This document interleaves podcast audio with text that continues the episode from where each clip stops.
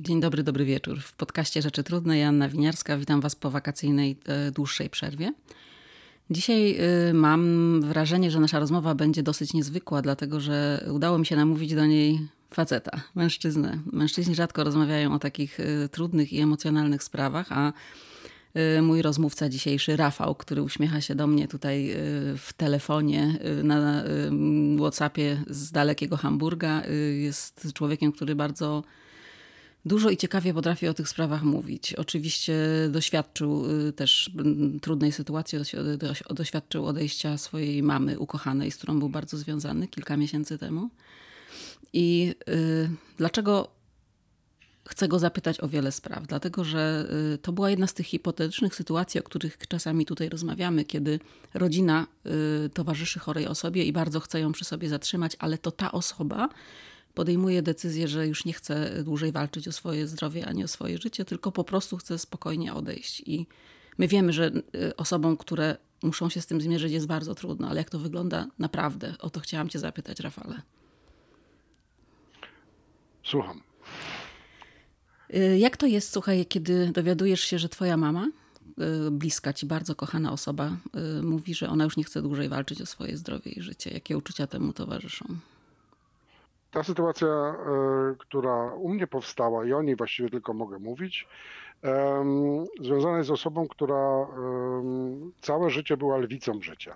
Sama mnie wychowała, e, sama pokonywała wszelkie trudności uczuciowe i, i finansowe, jakie, jakie są związane z po prostu samotnym wychowaniem dzieci i walczeniem z przeciwnościami, które tak w życiu się pojawiają. Także w moich oczach była zawsze ta najsilniejsza. I e, właśnie w związku z operacją, w związku z też po prostu wewnętrznym takim osłabieniu po narkozie, nagle moja mama, co prawda zaraz po obudzeniu powiedziała: Hurra, jestem, żyję. Mhm. A dwa tygodnie później powiedziała, że ona już nie chce pić, ona nie chce jeść, ona chce odejść. I moje moje, moje wrażenie w tym momencie było kompletne niezrozumienie. Ale dla, czułeś, tak? że ona cię chce osierocić, tak? Zostawić? Jak to... To, znaczy, to nie o to chodzi. Po prostu wydaje mi się, że mój e, światopogląd, moje spojrzenie na nią nie odpowiadało jej decyzji. Znaczy, nie, mhm. nie było współmierne do tej decyzji, którą ona podjęła. Mhm. Bo tu nie chodziło dalej o jakąś walkę, o to, że damy sobie radę, że poradzimy. Tylko chodziło o to, że Rafał, tak to jest. Ja już e, nie mam ochoty i podejmuję tą decyzję. I um, ponieważ powiązane to było też z e, zaniechaniem leczenia, które miało nastąpić dodatkowo po operacji, e, powiedziałem, no dobrze, no ja rozumiem, że nie chcę już tego leczenia mieć, bo jest zbyt bolesne, zbyt przewlekłe, mhm ale e, przynajmniej um, um, umrzyj godnie, tak? To znaczy wstań z łóżka, dbaj o siebie, umyj się sama, zjedz sama, napij się sama, miej trochę radości. Jeszcze, przecież możesz jeszcze kilka miesięcy, kilka lat pożyć. Mhm. To była moja pierwsza reakcja, tak? Że, że no po prostu szok był powiązany z tym, że ktoś, że tak powiem, z dnia na dzień wyłącza swój swoje życie, jak, jak się wyłącza świat. Że się poddała, tak, mama? Że, że zabrakło w ogóle zupełnie woli walki? To jest kompletnie, że, że po prostu e, żadna argumentacja, żadna logika, ja jestem człowiekiem, który się bardzo wiąże z logiką, tutaj nie miała w ogóle żadnego znaczenia. Mhm. Tak? A mówisz o tym zaniechaniu leczenia, to jest, bo y, też twoja mama w Niemczech y, była w szpitalu i tak, potem... Tak, tak no, mhm. miałaby nastąpić chemoterapia. Jak gdyby mniej więcej no, profilaktycznie, niby tak to lekarze powiedzieli, bo operacja się bardzo dobrze udała i, że tak powiem, tylko jedna chemoterapia musiała być zrobiona. Właściwie wyglądało wszystko dość pozytywnie. Mhm, zdawałoby się optymistycznie. Mhm. Zdawałoby się, zdawałoby się optymistycznie. Wszystko, że tak powiem, może się jeszcze wyrównać. Opieka była odpowiednio zapewniona, włącznie z opieką w domu, ale im, znaczy, a właśnie po prostu mojej mamie e, e, przestało, wszelka opieka innych ludzi jej nie odpowiadała, włącznie ze mną, można byłoby powiedzieć. Chciała być po prostu zostawiona w tym łóżku, gdzie leżała. Ona już się przestała, że tak powiem, podnosić no, po prostu przestała pić, przestała jeść i to widać było, że tak powiem, z dnia na dzień te zmiany. Tak? Mhm. A czy ty myślisz, że to było związane z jakimś stanem emocjonalnym, na przykład z depresją, którą gdyby leczono, to mama podjęłaby inną decyzję? No właśnie. E, mama była depresyjna, e, potem była zaleczona, wyleczona. Nie wiem, nie jestem lekarzem, nie potrafię tego określić, ale powiedzmy wróciła do normalnego trybu życia ale to było już dawno, dawno temu, ponad 20 lat temu. Po odejściu mamy żeśmy zauważyli, że jej lekarka też e, przed już jak gdyby 11-12 laty powiedziała do mojej mamy, że mama musi pójść e, do sanatorium, musi dać się badać po prostu psychicznie, bo ma problemy z depresją.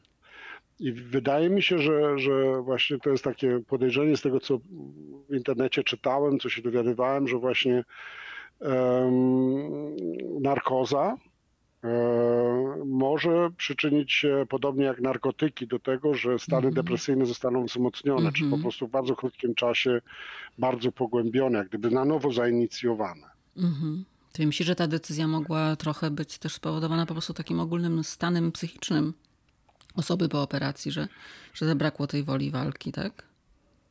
To znaczy, um, ja nie, brakuje mi e, tego um, farmaceutycznego e, tła, e, tego przebiegu tej możliwości, -hmm. po prostu z tego, co wyczytałem, zrozumiałem, że zarówno branie narkotyków, jak i też właśnie stan w którym się znajdujemy, gdy jesteśmy w, w głębokim śnie, e, do, do, może doprowadzić do tego, że po prostu stany depresyjne, które w nas jak gdyby gdzieś się zakryły, gdzieś się do tej mhm. pory e, chowały, nagle z pełnym impetem, z całą siłą wychodzą na, na tło dzienne mm i dominują, że tak powiem, e, własne postępowanie. Mm -hmm. Rafał, a czy ty próbowałeś jeszcze y, zmienić mamy decyzję, żeby wzbudzić w niej tak, tą tak. wolę życia, tak? Bo y, jest taka sprawa, że y, że po prostu to jest powiązane na przykład jeżeli, się, jeżeli ktoś przestaje pić, przestaje jeść, e, wpływa też na swoje ciało oczywiście. Nie tylko to, mhm. że, że chudnie, czy że jest coraz słabszy, ale to się może odbić na, mm, na muszczku. Jest taka choroba, która jest wśród alkoholików.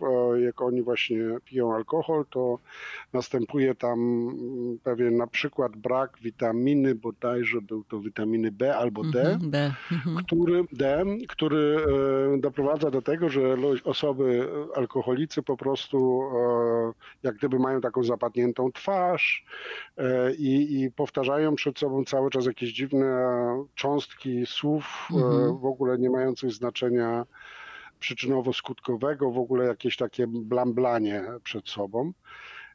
No i właśnie coś takiego nagle się u mojej mamy pojawiło na początku tej, tej, tej depresji.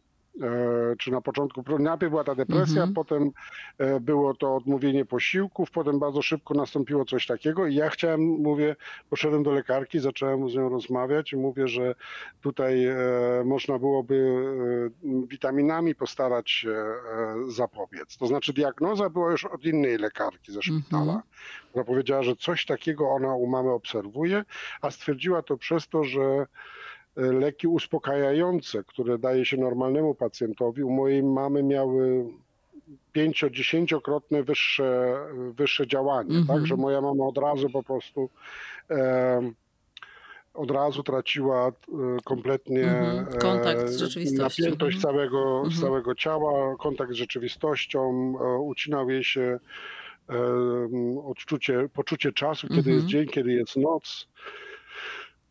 I właśnie lekarka na to zwróciła uwagę i jak moja mama została przeniesiona e, do, do domu opieki, to z inną lekarką, która w tym domu opieki była, powiedziałem, że no mama potrzebuje właśnie specjalnych witamin, żeby, że tak powiem, postarać się e, odwrócić ten stan mhm. rzeczy w mózgu, ponieważ medycyna nie wie.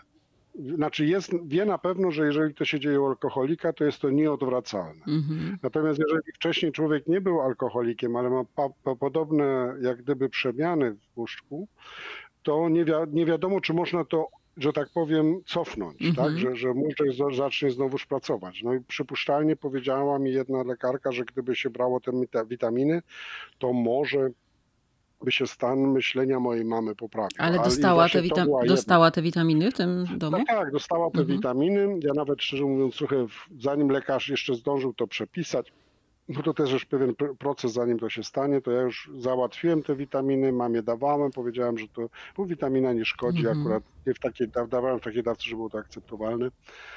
I no e, jakieś tam spowolnienie było tego odejścia. E, poza tym też chciałem, brałem mamę, po prostu masowałem nogi, e, dotykałem ją, pokazywałem jej, jak może ćwiczyć w łóżku, żeby po prostu znowuż zbudować mięśnia w, nog, w nogach, żeby samemu się poruszać w łóżku, żeby kiedyś e, nabrać takie napięcie ciała, żeby można było spróbować z mamą się przespacerować, mm -hmm. czy przejść i tak dalej. Jakieś specjalne radiatory były tam e, na przykład w szpitalu. Też chciałem, żeby mama ze mną chodziła, chciałem, żeby ją, żeby ona po prostu jak gdyby przez to, przez to chodzenie, czy przez ten wysiłek tego codziennego ćwiczenia kilka razy dziennie, żeby no, po prostu nabrała jak gdyby rozpędu znowuż do życia, ale nic z tego po prostu powiedziała, że dzisiaj nie ma ochoty, mhm. że ja ją męczę, że, że, jest, że ona jest tak wcześnie. Ja przyszedłem wieczorem, ona myślała, że to jest poranek. Jeszcze nigdy tak wcześnie nie wstawała, dlaczego musi, mhm. musi teraz ze mną ćwiczyć i tak dalej.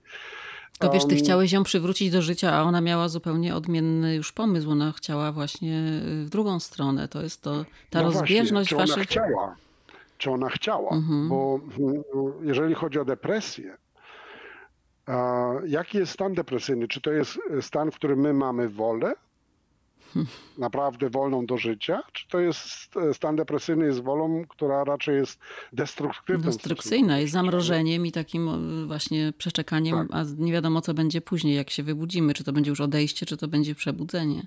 Ty chciałeś przebudzenia, no, a mama chciała przeczekać, aż już będzie po wszystkim. Dokładnie. Rafał, a powiedz, w Niemczech jest tak, jak się y, osoba deklaruje świadomie, powiedzmy, że nie, że nie chce już, y, że chce po prostu umrzeć, to podpisuje się jakieś dokumenty, że zaniecha się wszelkich prób ratowania, tak? Reanimacji. W to ogóle. znaczy tak. To znaczy, y, ty podpisujesz na przykład taką decyzję, że w razie konieczności użycia maszyn do ponownego, jak gdyby, pobudzenia mhm. działalności serca, na przykład, że ty nie chcesz, żeby ta mhm. maszyna. Ale rozumiem, że też nie podaje się wtedy żadnych nawet lekarstw, które mają cię poprawić twoje samopoczucie i, wy, no i polepszyć to życie, żeby dłużej trwało. Tak? Jak to, to wygląda? To są pytania, to znaczy, właściwie ty jako pacjent deklarujesz tylko, że na przykład nie chcesz mieć, być podłączona do maszyn w razie krytycznej sytuacji. To znaczy, że mhm. chcesz po prostu odejść. Ale lekarze oczywiście pytają się, no dobrze, ale co jest z farmakologią, tak? Czy, czy, czy mam dać jakieś leki, które by, że tak powiem, polepszyły stan mhm. mojej mamy? To jest pytana osoba, która jak gdyby e, sprawia pieczę tak. nad decyzjami mamy, jeżeli, czy osoby, którą się opiekuje. Czyli to byłeś ty, tak? Może, to byłem ja, tak. Ja, moja mama mnie zadeklarowała jako mhm. tą osobę. Ja z mamą wszystkie te punkty omówiłem, które tam były opisane. Właśnie powiedziałem, mama, ja, bo ty pozostawiasz mi tą decyzję, czy ma, maszyny mają być wyłączone, albo czy w ogóle mają być włączone, mhm. jeżeli będzie taka potrzeba. No tak, to ty już będziesz wiedział, co masz robić. Taka była odpowiedź, tak? Też farmakologia, mhm. no to już moja mama wtedy nie była za bardzo na miejscu, nie wiedziała, co się dzieje, więc ja podejmowałem decyzję i mówię tak, proszę dać te leki.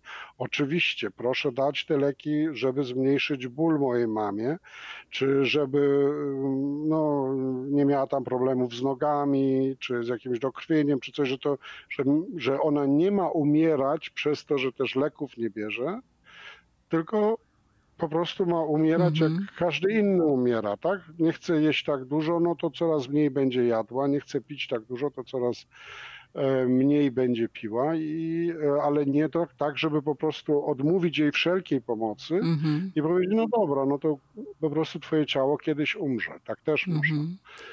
Ale to, to było jak gdyby, uważałem, że to nie jest w porządku, tak? Że, że tutaj lekarze właściwie powinni.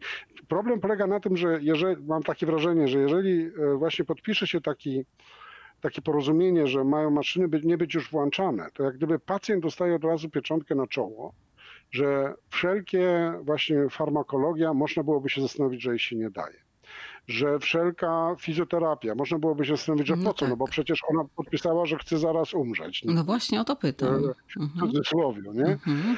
I tutaj jakąś taką letargię widziałem z punktu, e, z, znaczy jak, patrzy, jak patrzyłem na działalność medyczną, tak, i to mnie bardzo denerwowało, bo, bo jednak e, moja mama widziałem w tych wszystkich, e, to nie było tak, że ona podjęła decyzję i tak zostało, tylko na przykład były takie prześwity, dwa, trzy dni, że moja mama się dziwiła, że ona podjęła tą decyzję. A, no Miałem widzisz. wrażenie, że w tych dwóch, trzech dniach, zaczę, że, że ona zacznie czytać książki, rozwiązywać krzyżówki i, i stanie z łóżka zaraz. Mhm. Tak, tak, że, że będzie się nerwowała na dziennik, nie?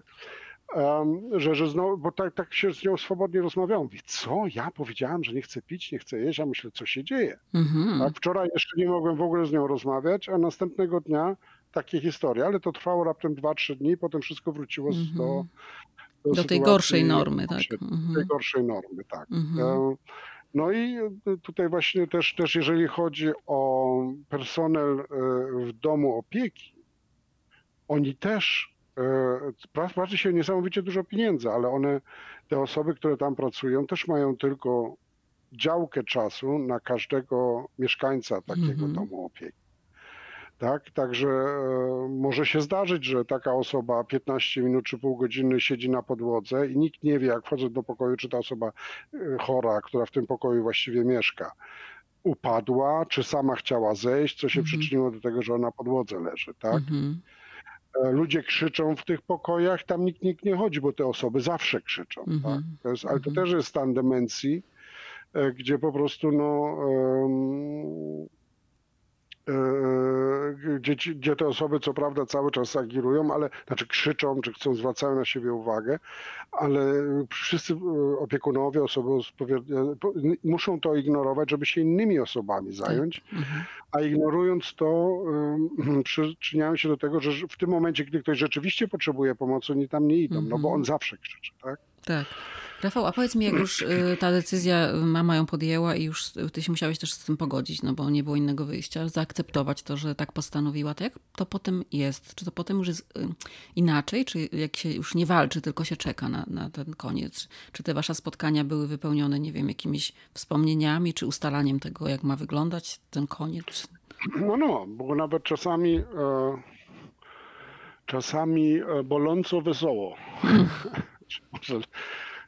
No bo mm, jak mama mi mówi, że chce umrzeć, to ja mówię, no dobra, to w takim razie jutro przyniosę, przyniosę ci z Instytutu Pogrzebowego katalog z trumnami, może od razu ze mną wybierzesz, tak? Ale mówiłeś to w złości, czy, czy naprawdę chciałeś to zrobić? No takie, takiego, no tak, oczywiście, że chciałem to zrobić. No mówię, jak, jak żyjesz i jeszcze, jeszcze kontaktujesz i teraz podjęłaś tą decyzję i już nie chcesz się z niej wycofać, no to pozostajemy konsekwentni. Mhm.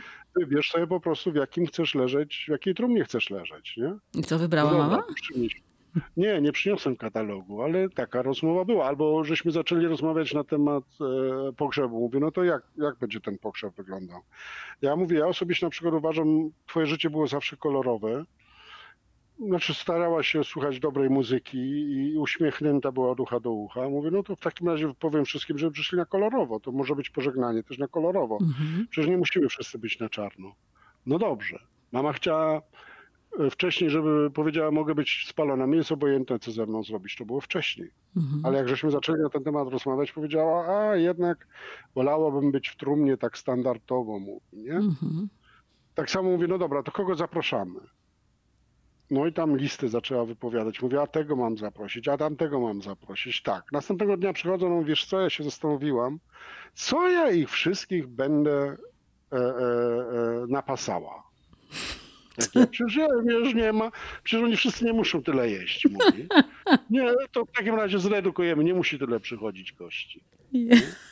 A jak ty się czułeś, jak o tym rozmawialiście? Czy to dawało ulgę? To było, nie, to było po prostu, po prostu taka, taka, taka wisielcza radość, nie? Mhm. Bo, bo w sumie... Bo już nie trzeba było nic udawać, bo już było wszystko, jak gdyby, już, już nie ma większego tabu, już to zostało powiedziane, tak? Ja umrę i... No nie no, po prostu podjęła decyzję i z tą decyzją gramy, że tak powiem, tak? mhm. tak? Gramy w ten temat. Tym bardziej, że no, przychodzisz do pokoju, w którym mama ma tylko e, łazienkę, dla, przystosowaną dla ludzi, którzy w takiej sytuacji się znajdują.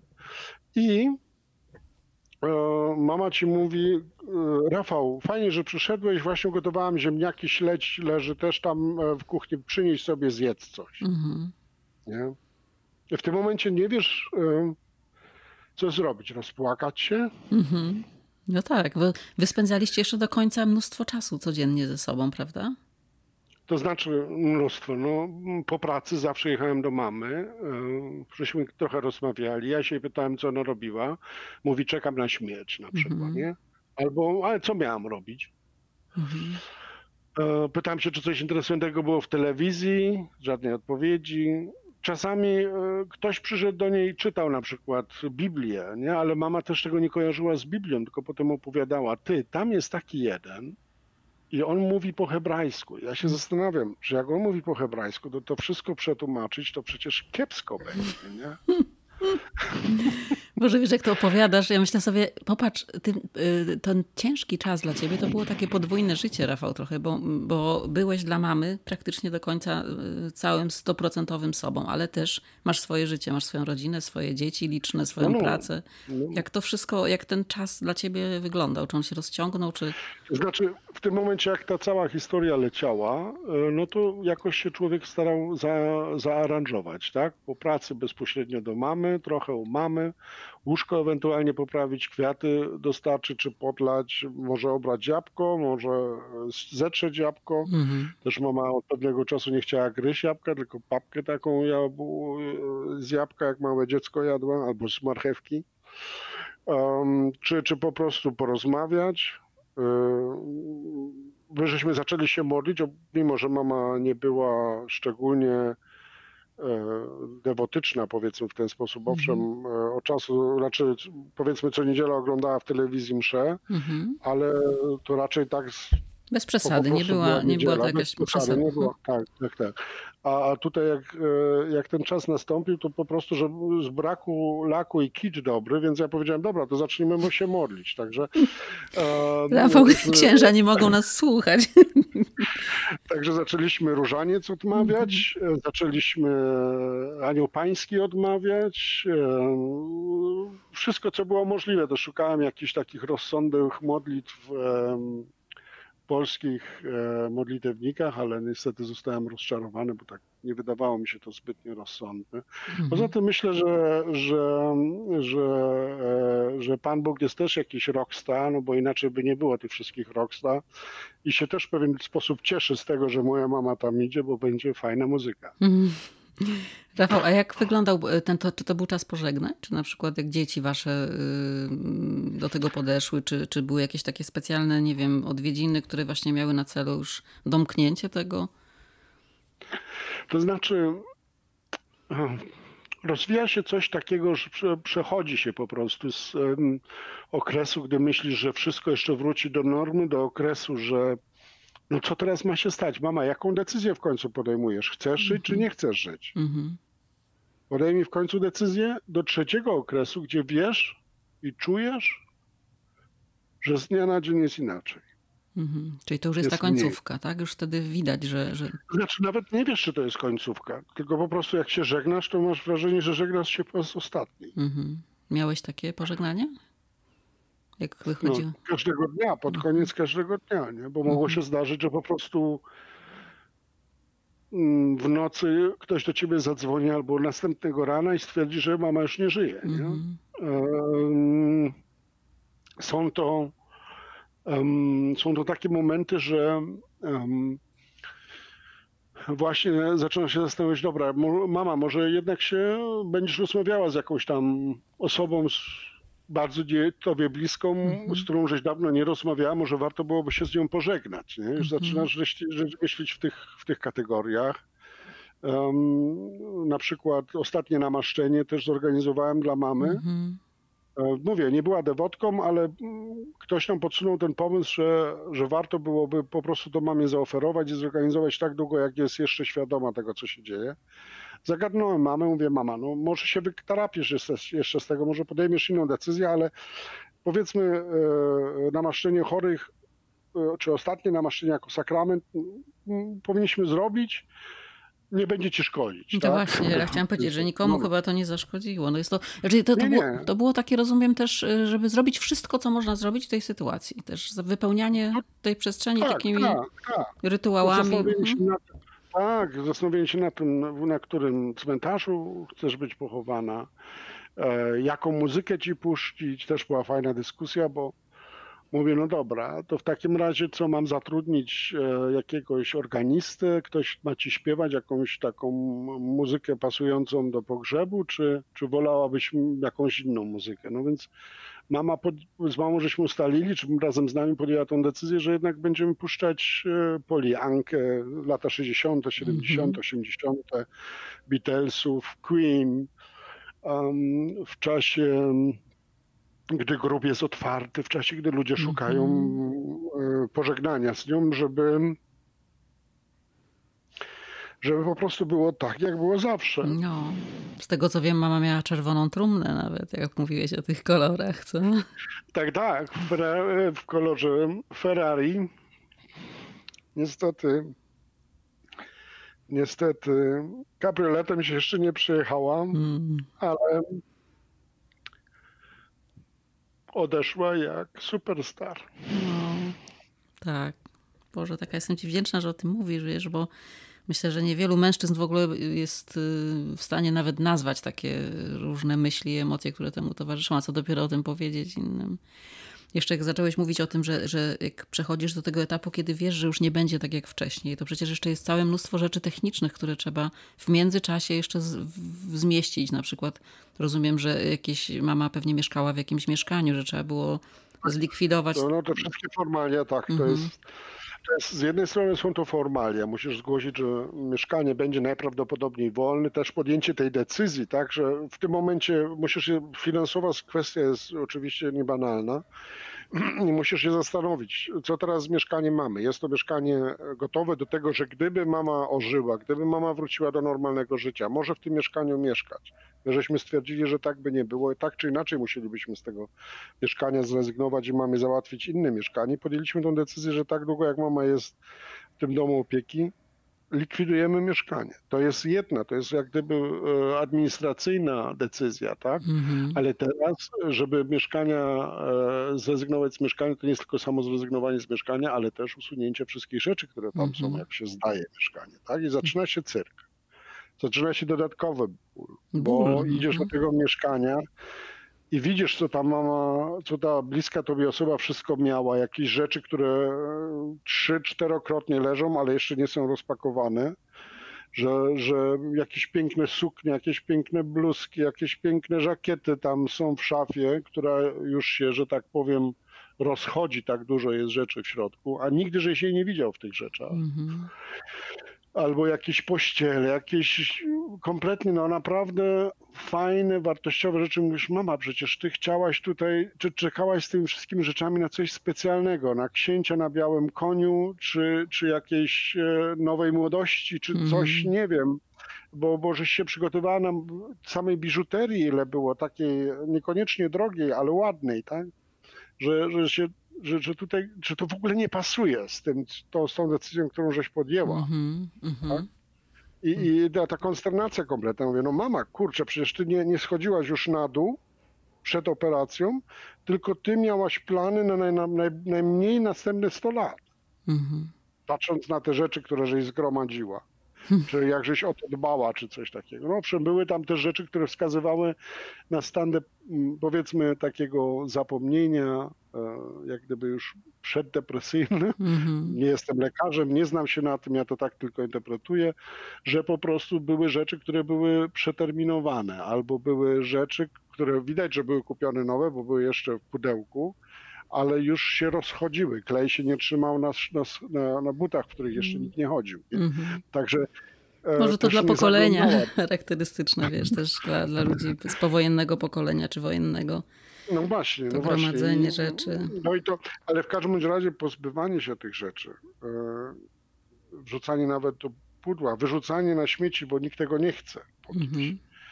To wszystko jest powiązane z, e, z, pewnego rodzaju przepracowaniem, z płakaniem, z przeżywaniem, z no, trudnymi momentami też. Nie? To nie jest tak, że widzisz, stwierdzasz, co to jest, wrzucasz do worka, tylko mhm.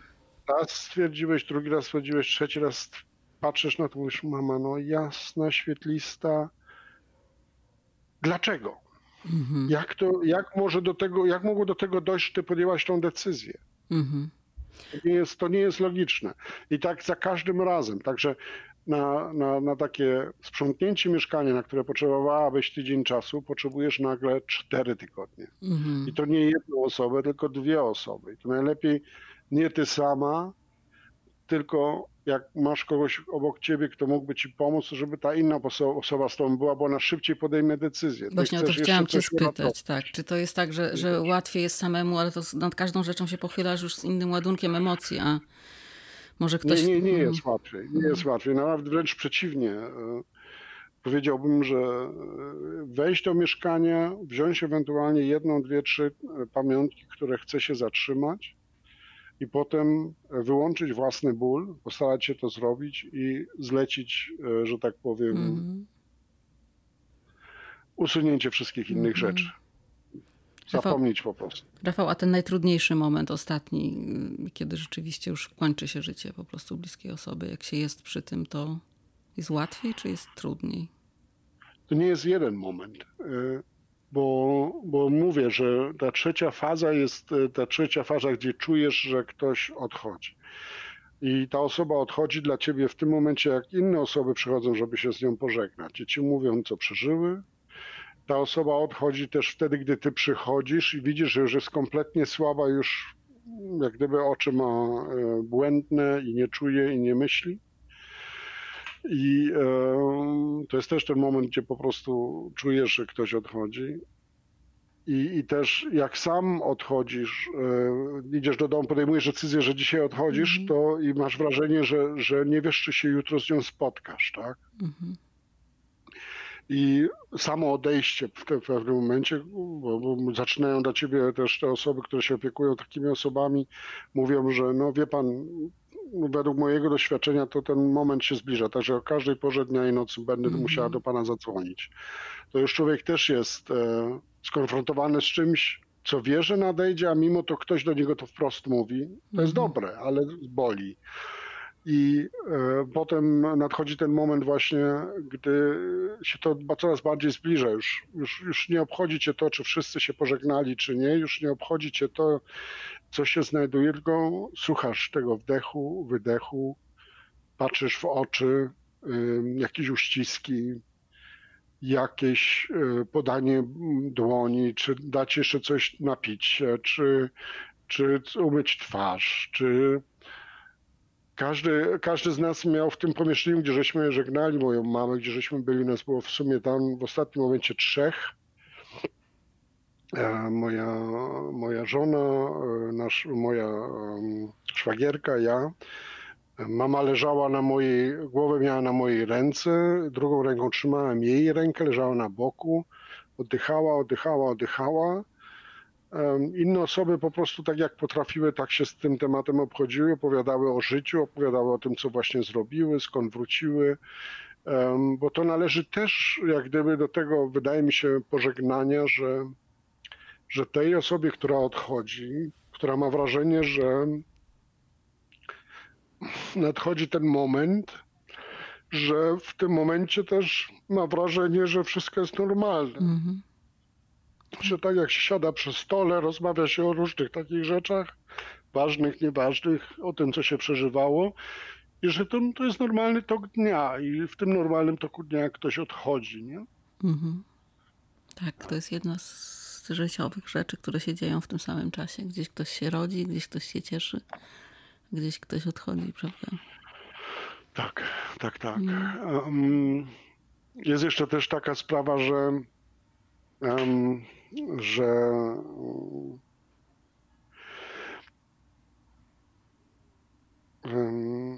w pewnym momencie kompletnie się urywa komunikacja. Kompletnie. Mhm. Kompletnie. Nie ma żadnych ruchów takich, które by potwierdzały tak czy nie. Nie ma żadnego ruchu oczu, nie masz, e, nie masz uśmiechu, nie ma żadnej mimiki. I to jest coś, co, co też nie wiesz, czy jak mówisz, to ta osoba to odbiera, czy nie. Mhm. Czy jest to pozytywne, czy nie. E, po prostu jak gdyby jesteś jedną z tych roślin, które stoją w tym pokoju, tak? Tak się czujesz. Mhm. No. Jesteś, nie jesteś, na to samo wychodzi. No, jakoś bardzo I tak... to jest też właśnie, to mi się wydaje, ten czas, który nam został dany, czy mama nam dała na pożegnanie, to było, to trwało 6 miesięcy bodajże. Nie, czekaj, w maju, 4 miesiące, 5 miesięcy powiedzmy. E, dla nas wszystkich był to ważny czas. Mhm. O to cię właśnie Bo... chciałam zapytać, czy to, że, że byliście w tym w naturalny sposób tak naprawdę też wpływa potem na tą żałobę, na, na doświadczenie tej straty, kiedy już mamy nie ma, no bo w zasadzie wszystko się wydarzyło w taki najbardziej naturalny sposób, że ty byłeś z nią do końca w tym odchodzeniu. To znaczy, tak, ale, ale z drugiej strony nas to niesamowicie obciążyło. Te pięć mhm. miesięcy y, teraz mamy Mamy koniec sierpnia, nadal jeszcze jesteśmy, że tak powiem, przytłoczeni. Co prawda z dnia na dzień się regenerujemy, już coraz, coraz rzadziej jestem e, na cmentarzu, um, ale mimo to e, e, fizycznie i psychicznie cały czas jeszcze trafimy decyzję mojej mamy, ten, to wszystko, co się wydarzyło. Co prawda dochodzimy do wniosku, żeśmy wszystko właściwie zrobili tak, jak powinno być. Pożegnanie było wspaniałe, ale jednak e, tą decyzję nie wiem, czy kiedykolwiek zrozumiemy. Hmm. No właśnie. No, tak jak mówiłeś na początku, to nie są rzeczy, których, chyba, które możemy zrozumieć. Ja nie wiem. Może się będziesz zawsze zastanawiał, czy, czy ją podjęła po prostu dlatego, że nie do końca była sobą z powodu jakichś stanów emocjonalnych. A... No właśnie, to, to, to jest bardzo ciężko. No po prostu to była taka, takie obrócenie jak gdyby tego świata uczuciowego, mm -hmm. że, no, że, że nie wiedziałem e, e, e, jak to w ogóle się obejść z tym, z tym podjęciem tej de, destruktywnej decyzji. A tak? byłeś zły na nią, że tak zadecydowała? Były też takie tak, uczucia? Oczywiście. Tak. Oczywiście, tak, tak. Byłem zły i też to, znaczy my żeśmy się nauczyli do siebie mówić bezpośrednio, co mhm. czujemy i co myślimy. Też to wypowiedziałem odpowiednio i też, też po prostu no, no w wściekłości jakieś tam słowa powiedziałem, nie to, że ich żałuję, bo uważam, że, że one były wymuszone jak gdyby, tak, ale Yy, to byłem, byłem, byłem wściekły na to, że, że mama podjęła tą decyzję. Mm. Bo się czułem po prostu rozczarowany tym, tym, tym co, co postanowiła. Co to postanowiła. Tak, tak. No.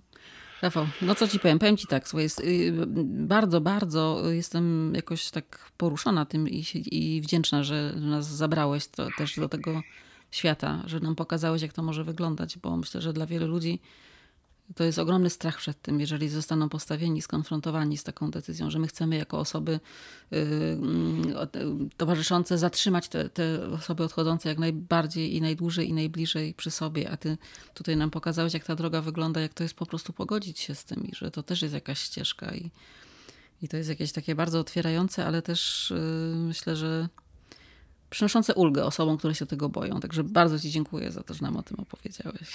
No. Proszę. Myślę, że mam, mam nadzieję, że inne osoby będą po prostu miały dzięki temu pewną perspektywę na to, e, co może się stać, co może, jaki jest uczuciowy świat tego, e, tej decyzji innej bliskiej osoby. Tak? Dokładnie, tak? że nie ma sensu ich jeszcze wtedy obarczać swoim jakimś cierpieniem, niezadowoleniem czy sprzeciwem wobec tego, co oni postanowili. Ja nie, ja myślę, że ja to robiłem. Hmm. Ja też mojej mamie mówiłem, że cierpię z tego powodu, że nie mhm. jest mi łatwo, tak? Też zapytałem się mojej mamy, czy ja też mam podjąć taką decyzję. Rozumiesz też, hmm. że po prostu jak gdyby, jak gdyby nakłonić ją do refleksji, w jakie sytuacje ona nas stawia. Hmm. Ale to raczej robiłem bardziej dla higieny własnej psychiki niż, mhm. niż rzeczywiście z nadzieją jakiegoś wyniku, tak? Mhm. Hmm. Nie, nie, ja, ja, ja tam, ja, że tak powiem, nas nie oszczędzałem. Ja o moich uczuciach mówiłem, też o tym, co dzieje się w pracy, e, o tym, co, co dzieje się w rodzinie. No, też jak, jak tam e, mama wcześniej planowała, żeby gdzieś coś zobaczyć, co wnuczkowie dokonują, a nie mogła tego zobaczyć, bo jest przy łóżku. Tak też, też powiedzenie na przykład e, do mojej mamy, że Słuchaj, ty cały czas mówisz do nas nie, że nie chcesz pić, nie chcesz jeść, nie chcesz żyć. E, my nie mamy na to wpływu, ale teraz twoje ciało mówi do ciebie e, finalnie, nie, już końcowo, już teraz, już nie ma teraz odwrotu, już teraz twoje ciało się poddaje i może być, że następne, przez następne dwa tygodnie nastąpi ostatnie mm-hmm. pożegnanie. Mm-hmm. I to też wydaje mi się, że to wypowiedzenie było ważne dla mnie i dla niej. Mm-hmm. No wiesz, no w ogóle to Też, wygląda jak taki trudny, ale jednak dosyć y, idealny model tego, że mimo tego, że to były bardzo ciężkie uczucia, to wy o tym rozmawialiście, że byliście blisko, że cały czas te rozmowy miały miejsce. Myślę, że to też jest taki y, temat tabu, że niestety dużo osób boi się i nie chce nawet w takiej sytuacji rozmawiać wprost z bliskimi osobami. Dlaczego taką decyzję podjęli, co mamy zrobić teraz dalej? No na przykład zdarzyło się coś takiego, to była ostatnia wizyta mojej mamy w szpitalu dostała jak gdyby świeżą krew, tak? I przez to kompletnie ożyła. Tak? Mhm. Miała kolor na twarzy, czuła się silniejsza, w ogóle e, była znowuż zaskoczona, co ona robi w szpitalu. I ja mamie powiedziałem, że lekarze się mnie zapytali, czy jeżeli e, nastąpi zatrzymanie serca, to czy mają robić e, reanimację. No, reanimację. I, e, I że ja podjąłem decyzję, tak mówię prosto do mamy, patrząc jej w oczy, mamo, ja podjąłem za ciebie decyzję, żeby nie robili reanimacji. I teraz, ponieważ jesteś akurat osiągalna, hmm. patrzę w twoje oczy, chcę się dowiedzieć, jesteś z tym E, czy, czy, czy ty po prostu to akceptujesz? To jest mhm. też w twoim sensie, nie? I ona daje ci znak, e, znak, że tak. I to tobie daje siłę, że podjąłeś prawidłową mhm. decyzję, mimo że ona jest cholernie bolesna. Mhm. mhm. No. Boże, trudne to są rzeczy, naprawdę. Powiem ci, że, że trudne i no pewnie większość z nas się z podobnymi sytuacjami będzie mierzyć w życiu, więc, więc dobrze o tym rozmawiać. I za to tak Ci dziękuję, Rafał. Bardzo Ci dziękuję za tą rozmowę. Ściskam Cię serdecznie. Ja też Cię ściskam. No. Pozdrowienia dla Warszawy. Na do razie. usłyszenia. Do usłyszenia. Cześć. Nie wiem, jak, jak Wy to widzicie, ale dla mnie historia Rafała pokazuje, jak naturalne może być uczestniczenie w, no, w niełatwym procesie, jakim jest odchodzenie kogoś najbliższego że to jest tak jak z wszystkim w życiu, że nie można z tym walczyć, ale też nie można się zamrażać, udawać, że to nie istnieje. Trzeba sobie znaleźć miejsce dla siebie w tej bolesnej sytuacji, powiedzieć sobie, no dobra, trudno świecie, teraz mam tak, to się wydarzyło, muszę jakoś w tym egzystować. Więc y, nie wiem, no łatwo powiedzieć, ale pewnie byłoby najłatwiej zamiast odcinać się od takiego cierpienia, po, pobyć w nim, pobyć z tą osobą na 100%, o ile oczywiście pozwala nam na to czas i możliwości. Pozałatwiać te wszystkie sprawy, powiedzieć wszystko to, co chciałoby się jeszcze powiedzieć. Też wiemy, że ta dokończoność pewnych procesów sprawia, że potem już w samej żałobie też jest łatwiej.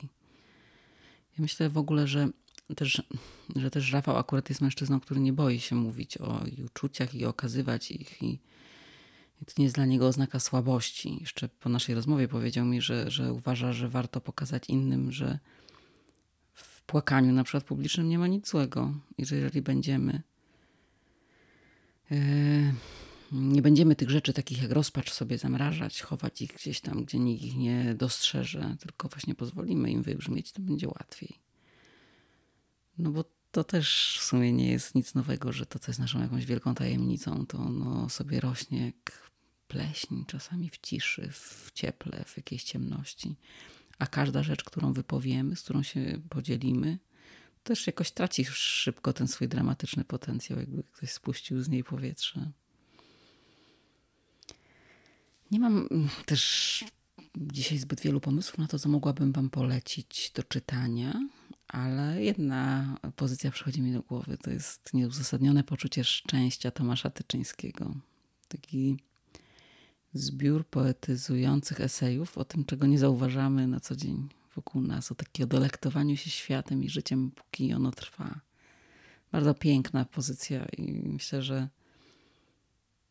warto nawet wieczorem przeczytać sobie jedną, jedno opowiadanie, esej, nie wiem jak, jak nazwać, żeby tak się zbustować i pomyśleć sobie, nie no kurczę, jest dobrze. A z muzyki? Wiem, że pewnie Rafał to chciałby, żeby to było coś jazzowego, bo on jest wielkim fanem tego gatunku, ale jakoś mi do dzisiejszego odcinka pasuje zupełnie co innego. Jedna z najsłynniejszych operowych arii świata, Nessun Dorma z opery Turandot Pucciniego. To jest z opery, której on sam, kompozytor pięciorga imion, bo wiecie, że on się nazywał w ogóle Giacomo Antonio Domenico Michel Secondo Maria Puccini. Nie dokończył. Y, dokończył ją po jego śmierci ktoś inny. Tę arię na pewno znacie, bo ona jest tak obecna w popkulturze, że jej się chyba nie da bardziej. Wiecie, nawet w scenach filmów, akcji się pojawia, w melodramatach. To jest taki utwór, który ma tak bezwzględny patos w sobie, a jednocześnie też sprowadza nas na ziemię. Nie wiem, jak to wytłumaczyć. Jest w nim no, takie typowo romantyczne stopniowanie napięcia, że wszyscy już, wiecie, wstrzymują oddech, bo się bardziej nie da, że już emocje puszczają i później się to jakoś tak rozmasowuje, jakby przyszła fala odpływu. I dlatego to, to mi się skojarzyło z naszą dzisiejszą rozmową, bo, bo w tej arii pięknej, naprawdę pięknej, jak nie jestem fanką rzeczywiście opery romantycznych, to muszę powiedzieć, że, że coś w niej jest niesamowitego, że tutaj muzyka tak płynie y, jak... No to jest dla mnie analogia do dzisiejszej rozmowy, że nawet jak już naprawdę nie, jesteśmy zasupłani w jakiś największy węzeł, to to wszystko jednak trzeba puścić i iść dalej że nawet w tym doświadczeniu straty, które nas zamraża, potem trzeba puścić i iść dalej. Brać to, co piękne, to, co nas wzbogaca z tych relacji, które w pewnym momencie się nieuchronnie kończą i pięknie żyć, albo po prostu, po prostu żyć. Dziękuję Wam bardzo za dzisiejszą obecność. Stęskniłam się za tymi rozmowami, ale wiadomo, wakacje nie nastrajają do mówienia i do słuchania o trudnych rzeczach. Ale na szczęście za rogiem już jesień, moja ulubiona pora roku. I w sumie znowu taka trochę analogia do życia, że, bo jesień życia to też jest taki czas, kiedy ogromnie dużo wiemy, już prawie wszystko możemy, umiemy. Bardzo to jest kolorowy czas, z którego fajnie warto umieć skorzystać. Dobra, rozgadałam się, a miałam kończyć. Do usłyszenia.